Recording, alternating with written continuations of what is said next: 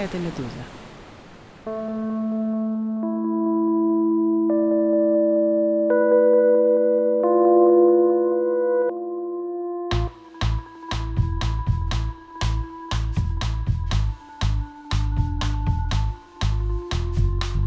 Здравствуйте! Вы слушаете подкаст «Медузы. Текст недели». Меня зовут Александр Филимонов. По вине российских властей миллионы украинцев лишились своего дома и стали вынужденными беженцами. Пропаганда твердит, что Кремль воюет с некими нацистами, но не с братским народом, и гражданам Украины всегда будет хорошо на территории России. На деле же происходит следующее. Украинских детей против их воли вывозят в Россию, отправляют в детские дома, перевоспитывают, насильно заставляют любить новую родину. Кстати, именно в этом Международный уголовный суд обвинил Владимира Путина, выдав ордер на его арест. Взрослых граждан Украины подвергают так называемой фильтрации, задерживают и отправляют под стражу за малейшие подозрения в нелояльности, незаконно месяцами держат в застенках без предъявления обвинений и часто избивают и пытают. Тех, кому повезет больше, ждет еще масса дополнительных бюрократических проблем, и они запросто могут остаться в России без документов, без прав и без жилья. Специальный корреспондент «Медузы» Кристина Сафонова рассказывает одну из таких историй про пенсионерку Марию Николаевну из Харькова.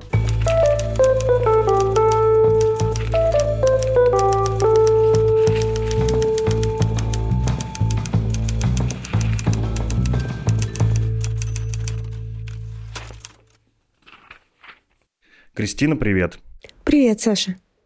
Я для отправной точки нашей беседы начну стандартно с вопроса, где и как ты нашла свою героиню, героиню своего текста, и пойму, если какие-то обстоятельства ты будешь вынужден не договаривать, поскольку российские власти настолько любят «Медузу», что обещают всем тем, кто с ней взаимодействует, штрафы или уголовное преследование. Поэтому, например, мы не указываем настоящее имя героини твоего материала. На самом деле ее зовут не Мария Николаевна. Но, по крайней мере, она точно из Харькова, правильно? Да, да, это верно. И по этой же причине мы, к сожалению, не указываем название организации, которая ей помогает.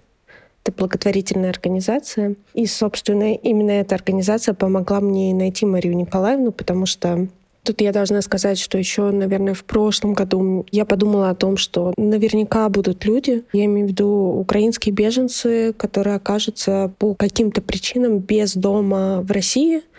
Это, к сожалению, довольно естественный процесс, как я понимаю, потому что вообще как человек становится бездомным. Один из вот таких частых путей — это когда человек оказывается в незнакомой для себя среде без каких-то социальных связей, без опоры. И я подумала, что так может быть. И у нас, кстати, не так давно выходил прекрасный текст Даши Саркисян о том, как война влияет вообще на рост бездомности. Там был в основном акцент на участников боевых действий, ну, то есть военнослужащих. Но это тоже связанные очень процессы. И я довольно продолжительное время писала в разные организации, которые помогают бездомным в России. И спрашивала, есть ли у них такие люди и готовы ли эти люди говорить. И вот относительно недавно в одной организации мне сказали, что да, есть. Вот есть Мария Николаевна. Так мы с ней познакомились. Давай расскажем немножко ее биографию и сразу же все-таки объясним, каких взглядов она придерживается в российско-украинском конфликте и почему так случилось. Мария Николаевна родилась в Харькове и, собственно, всю жизнь прожила в Харькове до весны прошлого года. Она рассказывала о себе как о человеке из вот такой интеллигентной семьи. У нее родители занимались наукой. И она сама... Это и по общению на самом деле было слышно, что она очень образованный человек, начитанный. У нее тоже техническая специальность. У нее даже есть кандидатская диссертация. Ну, то есть человек, правда, с очень хорошим образованием. Но она долго наукой не занималась, как раз из-за того, что в девяностые она лишилась этой работы, потому что наука, наверное, я не ошибусь, если скажу, что на всем постсоветском пространстве очень мало ей уделяли внимания, и многие остались без работы. Вот без работы осталась и Мария Николаевна. И тогда она уже начала заниматься чем придется. То есть на рынке торговать чем-то. Потом она работала очень много лет на заводе химических реактивов. И в последние годы, уже выйдя на пенсию, она работала в небольшом магазине, просто продавцом. потому что она говорит, что ей не хватало пенсии для того, чтобы жить, и пенсии хватало только на коммуналку, и приходилось работать. И мне кажется, что, возможно, вот в этой ее истории есть частичный ответ на вопрос, почему она в итоге поддерживает Россию, а не Украину в этой войне. Мне показалось, что Мария Николаевна скорее вот такой человек советской эпохи, который с ностальгией вспоминает про советские времена и недоволен переменами, которые произошли вот в последние тридцать лет в Украине. И из-за своего уровня жизни, из-за того, как он упал в ее конкретном случае, у нее есть недоверие к украинским властям. Откуда у нее доверие к российским властям — это большой вопрос. Я пыталась это понять. Но тут еще нюанс в том, что Мария Николаевна считает себя и считала всегда, по ее словам, частью России, потому что ее хотела сказать, что у ее родителей есть вот российские корни, но это не совсем верно. Про мать она говорит, что она полурусская, полуукраинка, а отец у нее эстонец, но он жил в России. Поэтому, когда началось уже полномасштабное вторжение, Мария Николаевна поверила вот словам Владимира Путина о том, что это не война, а специальная военная операция, и словам пропагандистов российских о том, что это вот Украина сама спровоцировала этот конфликт и виновата в этом. Ну, с одной стороны, мне кажется, нет ничего странного в том, что она всю жизнь занимала пророссийскую позицию. Харьков, как известно, очень русскоязычный город, очень близко к границе с Россией, к Белгородской области. В общем, возможно, там какое-то максимальное количество родственных связей между жителями Харькова и россиянами, чем в других областях Украины. Но, разумеется, мне кажется, что война для подавляющего большинства жителей Украины как-то все расставила на места в этом смысле. И хочется попытаться понять, как восприняла саму войну Мария Николаевна, что она чувствовала, когда начались бомбежки ее родного города. Она же прекрасно понимала, что ее родной город бомбит Россия. И как она для себя пыталась объяснить, что это нормально, если это нормально? Это очень сложный вопрос, на самом деле. Я тоже пыталась понять, потому что в разговоре, конечно, все было не так, как в тексте. В тексте он специально выстроен так, и мы можем потом об этом поговорить, что ты не сразу понимаешь, какая у Марии Николаевны позиция. А в разговоре было понятно сразу. И у меня возник ровно тот же вопрос, и я ее спрашивала об этом. Я почему сказала, что он сложный? Потому что я не уверена, что она сама до конца разобралась в этом и может объяснить. Но из того, что поняла я, это вот момент, о котором я сказала, что ей кажется, что это Украина спровоцировала. Потом у нее есть четкое убеждение, и тут тоже есть противоречие, четкое убеждение в том, что Россия не бьет по мирным гражданам, не бьет по гражданским объектам. При этом, когда она рассказывала про обстрел или бомбежку, как она говорит, в марте двадцать второго года, которая очень сильно ее напугала, она как раз говорила о том, что и Россия бомбила, и в ответ Украина, и она просто не знала, куда ей деться. Ну, то есть, скорее, позиция такая, что Россия как будто специально не бьет, но может и ударить случайно. Вот как-то так, если я правильно ее поняла. То есть у меня, у меня это тоже в голове так и не уложилось. Мне вообще интересно, как так выходит, что вроде мы все примерно на одном росли, да? Вроде все понимаем, что есть какие-то хорошие вещи, есть плохие вещи, можем их как-то оценить, но при этом в этой войне оказалось так, что не для всех вещи, которые нам кажутся однозначно ужасными и недопустимыми, ну, там, нам с тобой, например, то они такие же, не знаю, для кого-то из наших знакомых или даже родственников. Как это происходит, у меня ответа нет. Ну, на самом деле, какой бы ни была тупой пропаганда, мы понимаем, что она работает.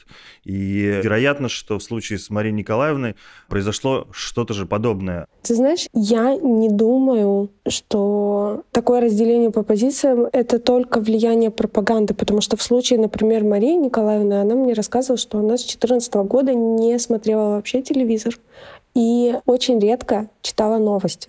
То есть она в основном в интернете искала, но очень-очень редко. Снова смотреть новости она начала, собственно, уже когда началось полномасштабное вторжение России в Украину. И она как раз стала искать российские источники. Многие из них к тому моменту оказались заблокированы, особенно очень пропагандистски, милитаристски настроены. Поэтому Мария Николаевна звонила своей дочери, которая живет уже много лет в Санкт-Петербурге. И та ей по телефону передавала передачи Соловьева и прочих. Что рисует довольно жуткую картину, по-моему. То есть Харьков, который бомбят, и вот Соловьев из трубки. Это правда. А скажи, пожалуйста, о каких взглядах придерживаются ее родственники, которые живут в Петербурге? Тебе удалось поговорить с ее дочерью, с внуками? К сожалению, нет, не удалось. Дело в том, что для Марии Николаевны ее родственники — это такая была очень больная тема. И тут уже был мой выбор не травмировать человека, потому что она очень переживала, что дочь узнает и о том, что она с журналистами разговаривает, и о том, как она живет и как она переживает. То есть это какая-то еще очень острая тема для нее. Но по ее словам, ее дочь тоже поддерживает Россию в этой войне. Ну, кстати, был еще такой момент, что она рассказывала о том, что ее дочь не любит Украину и украинские власти. Но в то же время, несмотря на то, что она прожила очень много лет в России, она до сих пор временами сталкивается с какими-то неприятными и, наверное, империалистскими комментариями. Простите за это слово, типа «хохлушка» или вот что-то такое. При том, что она уже давно является гражданкой России. Да. Скажи, пожалуйста, вот у тебя в тексте прописано, как Мария Николаевна говорит, что она еще с две тысячи четырнадцатого года, когда начала видеть поток беженцев из Луганска, Донецка, вот из этих самопровозглашенных ДНР и ЛНР, она поняла, что в России беженцы никому не нужны. Зачем же она тогда поехала в Россию, в Санкт-Петербург в двадцать втором году? Мне кажется, ответ на самом деле очень прост. В две тысячи четырнадцатом году война, которая началась, не затронула ее так сильно.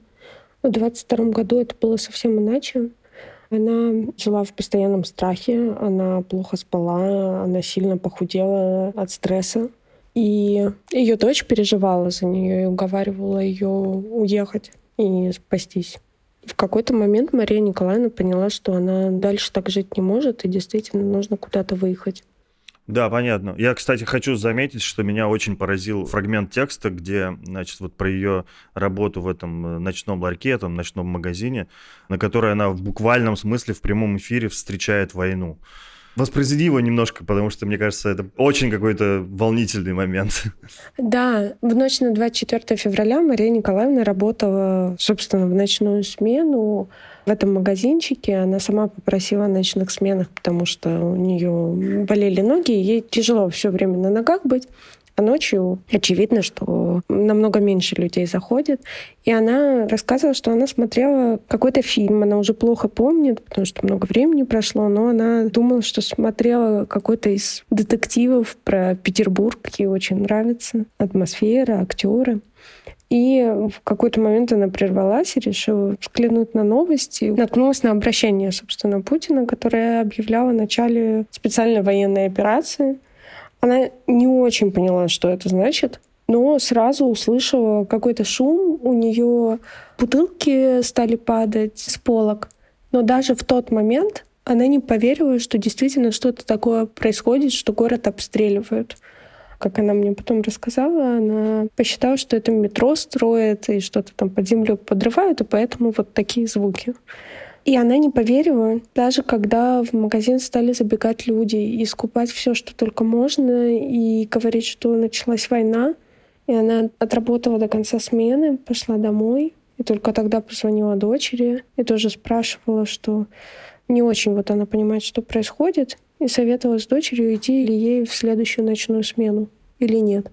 Но уже в тот же день, собственно, общаясь со знакомыми, с подругами, она поняла, что никуда она не пойдет, тем более в городе объявили комендантский час, и торговля на какой-то момент, ну, основная вот эта, прикрылась.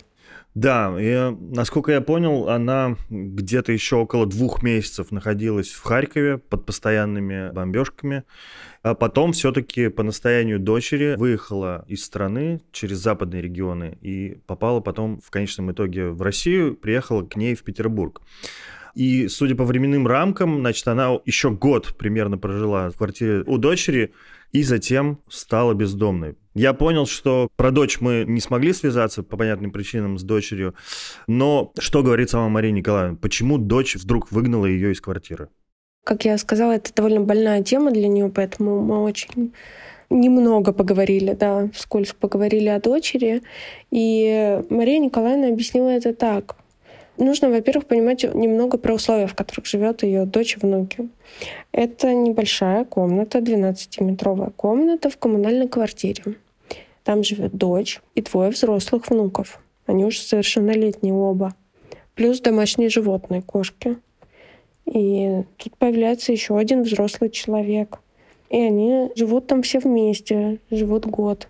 И я так поняла по рассказу Марии Николаевны, что, естественно, в какой-то момент начались какие-то разногласия, может быть, ссоры на бытовой именно почве. И в результате там получилось так, что дочь Марии Николаевны уговорила ее получить российское гражданство. Мария Николаевна не хотела этого делать не потому, что она против российского гражданства, а потому что ей было очень сложно добиться каких-то документов и выплат как украинской беженки в России. Потому что она рассказывала, что везде в этих службах, куда она приходила, с ней очень грубо обращались. Надо понимать, она еще уезжала практически без вещей, практически без документов. А тут она приходила в эти службы, а люди, с которыми она там общалась, вообще не понимали ее ситуацию, не смотрели на нее как на человека и могли там грубо спросить, а что вы вот не взяли свидетельство о браке, о перемене фамилии, там, свидетельство о рождении, что-то еще. Ну, в общем, такая сухая, противная бюрократия. Абсолютно без какого-то гуманного отношения и понимания, что человек вообще-то из-под обстрелов уезжал, и вообще-то из-под обстрелов, которые вот наша страна ведет. И натерпевшись этого всего, у Марии Николаевны где-то полгода ушло, чтобы получить просто вот этот документ, который подтвердил бы ее статус беженца в России. Она не хотела снова проходить через всю эту бюрократию, но дочь ей сказала, что слушай, ты получишь паспорт, я тебя пропишу, и мы попросим улучшить наши жилищные условия, попросим о квартире. Но что-то случилось, что именно непонятно, к сожалению. Но, по словам Марии Николаевны, дочь передумала в какой-то момент. И сначала Мария Николаевна уходила из квартиры, когда вот ее дочь и внуки приходили, то есть на ночь, днем они работали. А потом ей совсем сказали не приходить в квартиру, и так она оказалась на улице.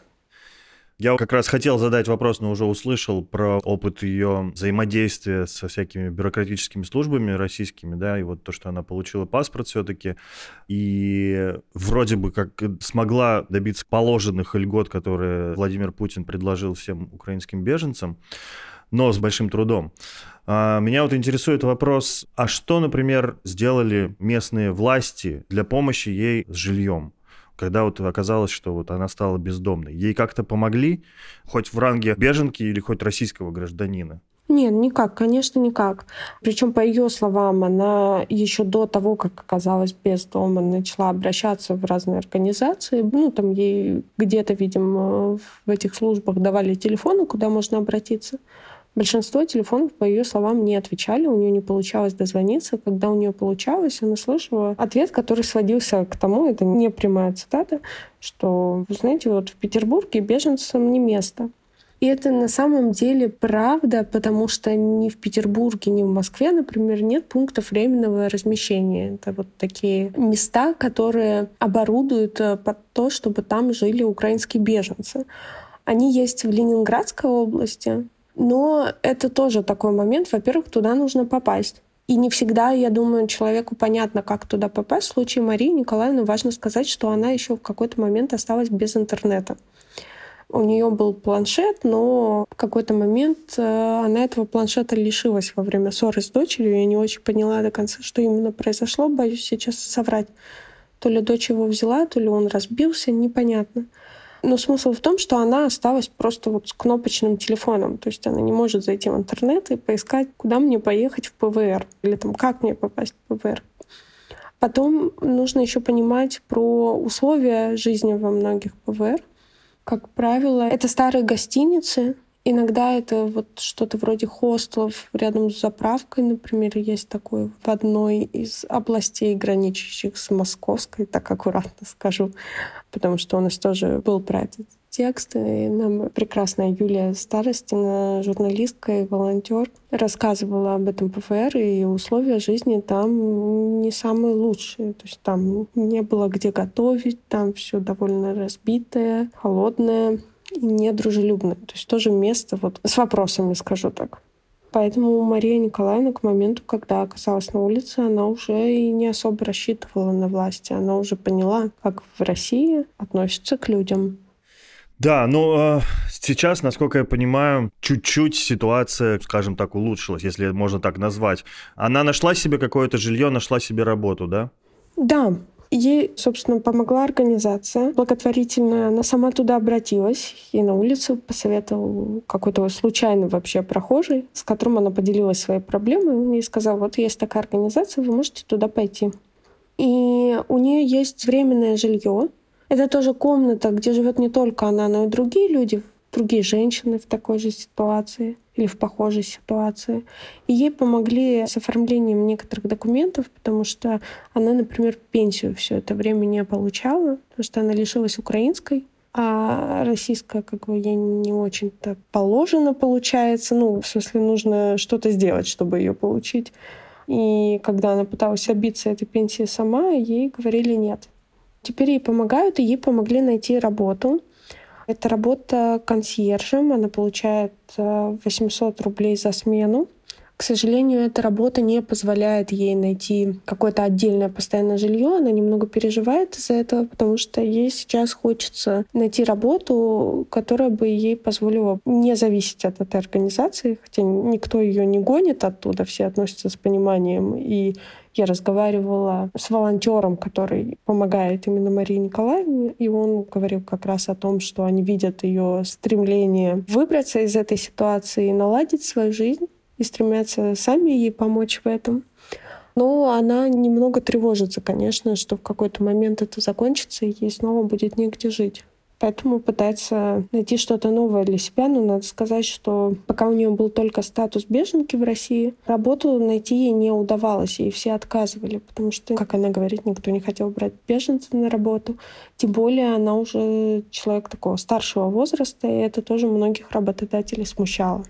Я, как понял, ты поговорила с волонтером вот этой организации, которая помогает бездомным, и, судя по всему, случай Марии Николаевны не уникальный, к сожалению, довольно распространенный. Можно ли как-то оценить статистически, понять, вырос ли из-за войны поток беженцев и бездомных, вот число обращений в эту в организацию? Ты знаешь, мне казалось, что этот поток должен возрасти очень сильно, но, по словам волонтера организации, этого не произошло. Просто поток был стабильно высоким, и он остался стабильно высоким. Но изменились причины, по которым люди к ним обращаются. То есть, да, теперь больше людей, которых каким-то образом задела война. Это и украинские беженцы, это и люди, поучаствовавшие в этой войне. Вот он вспомнил даже про одного бойца ЧВК Вагнера. Плюс мы все видели, по-моему, эти новости про то, что приезжают к пунктам, где, например, кормят бездомных людей, и предлагают им записаться добровольцами какими-нибудь, или там вербуют в ту же ЧВК еще куда-то. И некоторые, да, соглашаются, потому что это, наверное, соблазнительная возможность вот так вот быстро поменять свою жизнь и заработать денег, и как-то иначе жить. Ну, понятно, что, во-первых, нет гарантии, что выживешь, а во-вторых, непонятно, как будешь жить после на самом деле, даже если получишь эти деньги. И еще есть один момент. По словам волонтера, намного меньше теперь какой-то социальной помощи от властей. Например, он рассказывал, что если раньше, я, к сожалению, не помню, какие именно вакцины, но бездомные люди могли вакцинироваться. Это не про ковид, что-то другое, я просто не помню. То сейчас этого уже нет. Ну, то есть меньше помощи, и меньше возможностей, соответственно, у человека выбраться из этой ситуации. Потому что в случае Марии Николаевны, он в этом плане, не уверена, что подходящее слово, но хороший, потому что ее опыт жизни на улице очень небольшой. Она почти сразу попала в организацию, где ей помогают. А чем дольше человек остается на улице, тем ему сложнее вернуться к обычной жизни. Наверное, напоследок я все-таки хочу вернуться к этому главному вопросу, на который у нас, наверное, не особо как-то находится ответ. потому что он действительно сложный для понимания. Но в конце твоего текста героиня произносит совершенно потрясающую фразу. Там, в Харькове, Россия, моя родная страна, родина моих родителей, разбомбила мой дом. А тут, в Петербурге, меня выбросили на улицу. И вот мне кажется, что это фраза, после которой все становится кристально ясно и понятно. Но как будто бы вот не Марии Николаевне. Как ты думаешь, почему она до сих пор остается на стороне России, государства, которое уже дважды лишило ее дома? Я могу только предполагать. И мое предположение, наверное, такое. Мне кажется, что когда человек очень долго живет с верой во что-то, то ему очень тяжело от этого отказаться, тем более, если это какая-то его опора. Мне кажется, что в случае Марии Николаевны для нее Россия и ее представление о ее связи с Россией было очень всегда большой опорой и очень большой частью ее личности. И, наверное, тяжело даже после таких потрясений признать, что ты жил не так, верил не в то. Потому что по разговору она иногда очень упорно отстаивала все вот эти пропагандистские штампы и про то, что это Украина сама виновата, какие-то вещи, что вот Майдан, там им всем платили. Ну, в общем, вещи очень странные для меня. Или вот эта фраза, которая меня просто потрясла, как она объясняет, почему Россия не завоевала, точнее, в ее словах, это не освободила ее родной Харьков, потому что вот Путин Харьков бережет. Вот Мариуполь можно было не беречь, это небольшой город, неважно, его можно стереть с лица земли, не страшно. А Харьков это же отстроить надо, это же силы нужны. Так она это объясняет. И на этом всем фоне она действительно понимает, что не все так иллюзорно, как ей казалось. Это даже показательно на примере, она говорила СВО, и иногда у нее прорывалась война. И я в какой-то момент спросила, а почему вы так говорите? Она мне говорит, ну, нельзя же говорить «война». Я говорю, а, а вы как считаете, это СВО или это война? И она говорит, что «а мне ничего за это не будет». Она только убедившись, что вот ничего, потому что она знает, что штрафуют, что запрещено, она говорит, ну, конечно же, это война, это самая настоящая война. И вот у нее какие-то метания есть в этом плане. То есть она что-то видит, но ей сложно, видимо, признаться самой себе в том, что она видит. Мне так кажется.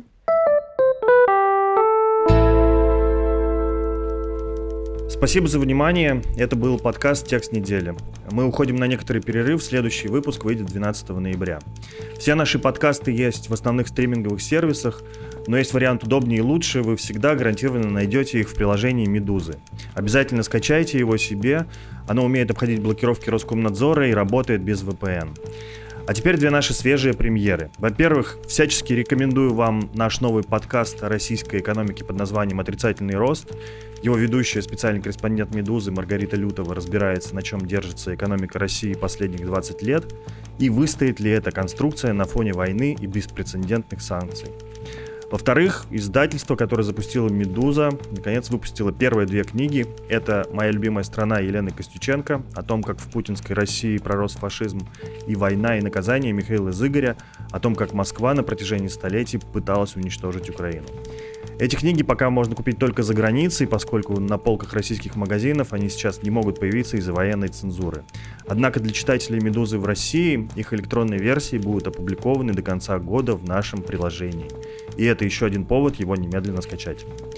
«Медуза» продолжает краудфандинговую кампанию. Если вам не безразлична судьба нашего издания и вы живете за границей, пожалуйста, оформите хоть небольшое, но лучше регулярное пожертвование в адрес редакции. Если вы живете в России, донаты могут грозить для вас административным уголовным преследованием, поэтому лучше расскажите о нас своим иностранным друзьям и знакомым. Они могут оформить пожертвования вместо вас, и это всегда можно сделать по адресу support точка meduza точка ай о. Спасибо и до новых встреч.